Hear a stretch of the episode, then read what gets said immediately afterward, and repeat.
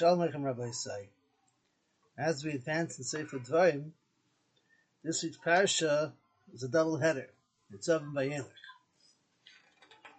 The Parshas Nitzavim, I think I mentioned last year or the year before, I might with Rav Shlomo Wolbe Zatzal, my father-in-law's Rebbe, that one time when Rav Wolbe wanted to give a shmuz, sicha, he used to give shmuz in Mir Yeshiva, and he had Yeshiva Shiva Givat Shol. And he also used to walk from Givat Shol to Beit Vegan on Shabbos, and he would give a shmuz in Yeshiva's Kol Torah. One time he walked all the way to Beit Vegan from Givat Shol to give a shmuz on Shabbos Parshas Nitzavim, and everyone was waiting for what insights he will give and what, what ideas he'll give, and you know it's right before Rosh Hashanah. What did he do? It's very typical for a Wolbe to do such a thing because he would say a lot by showing his actions. He sat down, he opened up a Chumash Dvarim, and started the parasha, Parashas Tzavim, and he started to read psukim. Like many people who say a drasha, want to give some type of a shmuz, they started from the psukim, and they built from the psukim in order to tell you a message. He started from the beginning of Parashas Tzavim, which is 40 psukim, and he read all 40 psukim from beginning to end, slowly, maybe translated, stood up and walked out. Because the Pash itself, Pash Tetzavim, is the biggest shmuz, the biggest sicha that a person can give about the mitzvah of tshuva and how a person has to take seriously the idea of connecting with Hashem and not letting ourselves get caught up with the other nations and with their with their tests and challenges that they uh, that we are confronted with when we come up to them. And the pasuk tells us, This mitzvah which I'm telling you about now, to come close to Hashem and to return back to Hashem, to follow His Torah and all His mitzvahs with your heart and soul. It's not, like Rashi says, it's not hidden from you the other Mepharshim explain it's not it's not separated from you. It's not uh, distant. It's not far away. No, it's, it's reachable. It's very very there, right right next to you. It's very simple for a person to come to this mitzvah to do tshuva and to connect with Hashem. It's not in the heavens for a person to say, Who's going to reach up to the heavens and, and, and bring it down for us? Yashmenu and to listen to us and to do it. It's not over the at the other side of the sea. Who's going to bring us across to the other side of the sea? So we should should bring it to us Right? In other words, it's very, very it's very reachable. It's very accessible. It's not hard for a person to reach to come to the idea of doing tshuva. This mitzvah is very close to you both in your mouth and your heart to do it. Right? It's in your mouth and your heart to do it. So that's what we're going to try to talk about today. Is what's the pshat in the pasuk when it says that it's close to this mitzvah of tshuva and connected with Hashem is close to you through His Torah, with your mouth and your heart to do it. So I saw a a shmuz, a sicha from the Ruvain, Karlenstein Zatzal, and he brings two approaches in order to explain it. Calls one approach is the approach of the Bali Musar, and the other approach is the approach of the Shla Kodesh. But before he gives the approach of the Bali Musar, he tries to um, illustrate the idea that he's going to pose. He brings a story with the Chafetz Chaim. That's out.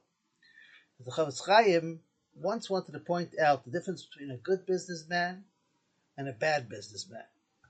It just depends how you present your product. Now, how did he illustrate it? He said one time he's walking in the street, and he's walking down the street, and he passes by a store where they're selling plants. And he takes a look inside the store, and he looks and he sees a few flower pots there with plants inside that look very decorative, but he, if he looks, when he looks at them, it looks like a bunch of thorns. So he was curious about that, and he walks into the store and he says, you know, he said, you know, I, I came into the store. I just, I'm just like a little bit curious. You know, the owner of the store was very surprised to see him walk in, and he says, you know, I'm just a little curious to know what are inside those flower pots. He says, what do you mean? It's thorns. He says, well, how do you, how do you, uh, how do you make this? Everything looks so decorative over here, so nice over here. How do you, how do you, where, where do you get these thorns from? He says, what do you mean? I go into the into the fields. I cut thorns, right? I cut them down, and then I color them. I dye them, and I color them, and I make you know uh, beautiful flower pots out of them, right? So he said, "Let me ask a question. Like like this this flower pots here that you that, that are made with these these thorns over here, right? You know, do you make money from it?" He goes, raises his eyebrows. Whoa, you can't imagine. It's like the hottest thing on the market over here. He says, you look at a person here, he took something which is worth nothing, a bunch of thorns, and he took it and he made it into something beautiful. That's a good businessman. He's able to take this product and, and take it and, and present it in a way that even something which is not worth that much, he's able to make it look presentable and be able to make money from it. What's a bad businessman? Let's say a person has an expensive suit store and he has all types of valuable suits and pants and, and, and, jackets, blazers, jackets and sweaters, all types of things. But he just can't keep things in order. Everything's on shelves, falling off, and you know, not hung up properly on the on the hangers, and the sizes all messed up and everything there. So he's got really good qualitative stuff and things which are really good. But the way that he presents himself with it, it just you know, it's not he, he can't make money from that because he's not being a good businessman. It's just really dependent on how you present your product.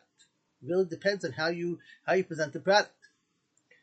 And the Chofetz Chaim says it's the same thing in Ruchnias. Uh, two people could be doing the same thing, but it really just depends on the difference of the attitude of how you wind up dealing with it. For example, he says two people have a plumbing problem in the house, and each one hires a plumber to come to the house. The plumber does the service, fixes the pipes, fixes the things, everything over there and both of them have to pay the plumber for the for the service that he did. One person's attitude is, somebody did a service for me, I owe him a, a salary for that, I owe him money for that. There's a mitzvah of b'yomo titen right? On the day that a person does a service for me, that I should pay him for what he's owed. And therefore, I have the opportunity right now to be Makayim to fulfill the opportunity of paying my worker on time. What a privilege, what a good thing to be Makayim a mitzvah pay on time. Or you can have a person, he's going to do the same thing. At the end of the day, he's going to have to pay the same thing. And he's going to do it. But he's reluctantly, take, reluctantly taking out of his pocket and giving it in a way where he gives it over, but he lost the whole beauty of being Makayim the mitzvah of paying his work. It just all depends on the way that you present it. And he brings a story with the Belzer Rebbe. The Belzer Rebbe, right, at one point was his uh, beis medrash, one of the Zaydas, the Belzer Rebbe, wasn't, his beis medrash wasn't in Yerushalayim, it was in Tel Aviv. And one time when he was going out of the beis medrash, he noticed on the floor a stamp. There was on the floor a stamp. And he bent down to pick up the stamp but he wasn't sure if the stamp was valuable, if it was something that worked, you know, that you could use as a stamp or not. It was just something old. So he spoke to one of his gabbayim, and they him, no, no, no, this thing is very valuable. So the Rebbe stood up by the bima and he announced by the bima that I found a, a, stamp over here, and anybody who lost it should please let me know. All of a sudden, one of the Hasidim pipes up and says over there, yeah, yeah, yeah it's mine. So the Rebbe asked him for simanim, and he told him the proper simanim, and he was about to give it back. And it was right before Mincha. The Rebbe was ready, he was there, he was wearing his, he washed his hands for davening, and he had his gartel on, and ready, ready to go daven Mincha. He takes off his gartel, he goes to the sink, he washes his hands again, he puts on the gartel, and then he says, I'm right now having the opportunity, L'Shem Yichud, I'm having the opportunity right now to become the mitzvah of Hashavas Aveda being aware and understanding I'm being kind of mitzvah, I'm living in life. The same thing, I'm returning someone's thing here, but I'm realizing the opportunities that I have of how I'm doing a mitzvah. So explains the you know the, the Reuben explains according to the Bali Musar that that's pshat in the pasuk. You can have two people, two people, let's say, that are coming to eat. They're coming to eat food. They wake up in the morning, they eat breakfast. right? And they're each each could eat breakfast. Right? When you're sitting and eating breakfast in the morning, but each one has a different uh, goal or has different purpose. One purpose, one person's purpose is I'm hungry. I'm hungry. I'm hungry, so I can just eat. The other one's purpose is I know that if I don't eat, I have what to accomplish in life, and I've accomplished to, to, to fulfill a purpose in life over here. I'm eating because I want to be able to fulfill my purpose in life. So it's all in your mouth, right? But what is it all dependent on? What's going on in your heart? What's your intention? What are you having in mind?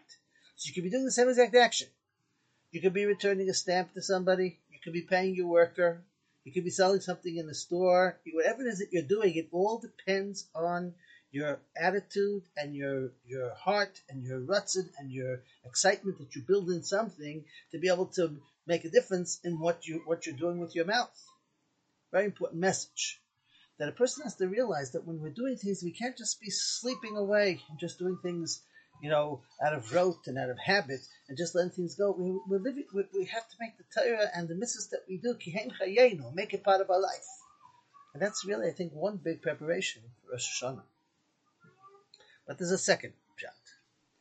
And this is a very interesting pshat from the Shelah Kadosh. He says over here, know, I think I mentioned once before more than once before B'Shem Chaim Vital that he says, just like we have um, the person's body, 248 limbs and 365 ligaments, that corresponds with the Torah, in which the Torah, the 613 mitzvahs, 248 mitzvahs I say, and 365 mitzvahs say. So each mitzvahs asay, the mitzvahs asay corresponds with a limb or a ligament in a person's body. And, expl- and explain the Chaim Vital that when a person does the mitzvahs and is Mekayim the mitzvahs, just like in the physical limbs and organ and, and ligaments that a person has in his body, he gets nourishment by the food that he eats and he gets physical nourishment and therefore when a person neglects those limbs or, or, or organs or ligaments by not taking right foods or, eat, getting the right vitamins, then it doesn't give the right supply um, in, in, in, of nourishment to that uh, part of his body, and therefore can affect it. So, so too the spiritual nourishment that we give to our limbs and, and ligaments in our body, and that's by the mitzvahs that we do. The only thing is, out of those 613 mitzvahs, there are certain mitzvahs that we we can't really do. It's really, it's really, you know, they're not us. Maybe the times are not negeya. The areas where we are are not negeya. Let's say a person who's living in Chutz La'aretz, he's not communicating in the mitzvahs of Chumas and Isis and, and so on and so forth. Right? The Shalas Bachada, Shalas Bachada, about, about the and all different types of things. Right? in other words, that it depends on the on the generation, it depends on the place. Right? Certain things with Kabbanis are not negeya. So how can we become all the mitzvahs? In fact, there's a there knows a yid that lives here in Telzstone that had this uh, organization which he ran for many years called Mitzvahs Nadiris, right? Where they would do the mitzvahs that are not so common to do. Whenever we have an opportunity to do a mitzvah Nadiris, he would advertise it, and people would come, people would give money for it to to, to, to, to help it be organized, right? The buses would go out all of a sudden to start you know, cutting down uh, wheat in the fields to do the mitzvah of Lechashich for people who don't normally have fields, and they would have find a sheep, and they would do the mitzvah of Esh all different types of things that they would do in order to become mitzvahs nadiris. But but but you know, otherwise certain mitzvahs we can't do. So how does it work? So the Shelah Kadosh builds from this pasuk, which you just said now. He builds from this pasuk a chiddush that when a person goes ahead and he learns Torah, L'Shem Shemayim, any topic of Torah that he learns L'Shem Shemayim, and he learns it, it's as if he's being Mekayim that mitzvah right then and there. For example, if let's say a person is learning now, today's Thursday, right? He's learning Hilchot Shabbos, and he's learning L'Shem Shemayim, so he is being Mekayim the mitzvah of Shabbos right now, even though it's not Shabbos right now. Because he's learning l'shem shemayim, that limud, that uh, the mitzvah of Shabbos. And the same thing with tefillin. So that's the opportunity that a person has, even for the mitzvahs that he cannot accomplish physically because of the location that he is, or whatever situation that a person's in, that it's not shaykh, just by a person learning the, the, myth, the, about the mitzvah, the halachas of the mitzvah, the background of the mitzvah, the gemaras, the shulchan aruch, and everything put together with that, and he's learning that l'shem shemayim, and that makes it as if he's being Mekayim the mitzvah right then and there. And therefore that's how the Shalolins shot in the Pasik, right? Kikar velecha adav To be me el to Mekayim, the Tshuva and the whole Torah is something very close to you. Beficha uvulvavcha lasaisai. It's within your mouth that learns the Torah that you do, with your heart that's doing the L'Shem Shemayim, and then it's, that makes it equivalent as if you did it. So there's two messages that we have from this pasuk over here. Number one, the first message that we have from over here is that when a person does a mitzvah, we have to do it with our full heart. and It makes a whole difference of whether you're you're you're a good businessman and you're presenting things in a proper way, right? That's beficha lasoisai. It really depends on how where your heart is and how you're doing it. And the second thing is is that when a person uses his piv for Torah and his lave that is the same shemayim, that's a way of him also being kind the mitzvah when he does when he's doing when, when he's learning it. These two things I think are a tremendous opportunity when we're trying to prepare ourselves for Rosh Hashanah. With Hashem, we should be able to figure out how we can find the best way that we can Makayim our mitzvahs, that we should be good safe, we should be good, good um, businessmen over here, not businessmen, but we're presenting our mitzvahs in a proper way. And we learn from the Chofetz Chaim, and and as well, we should understand the opportunity that we have we get to learn about a mitzvah. It's not just the learning for the information, but it's also a way of us also being kind of the mitzvahs being done the Shem Shemayim. That should be a skills for us, for our families, and for the whole Klal Yisrael and everyone should have a wonderful Shabbos.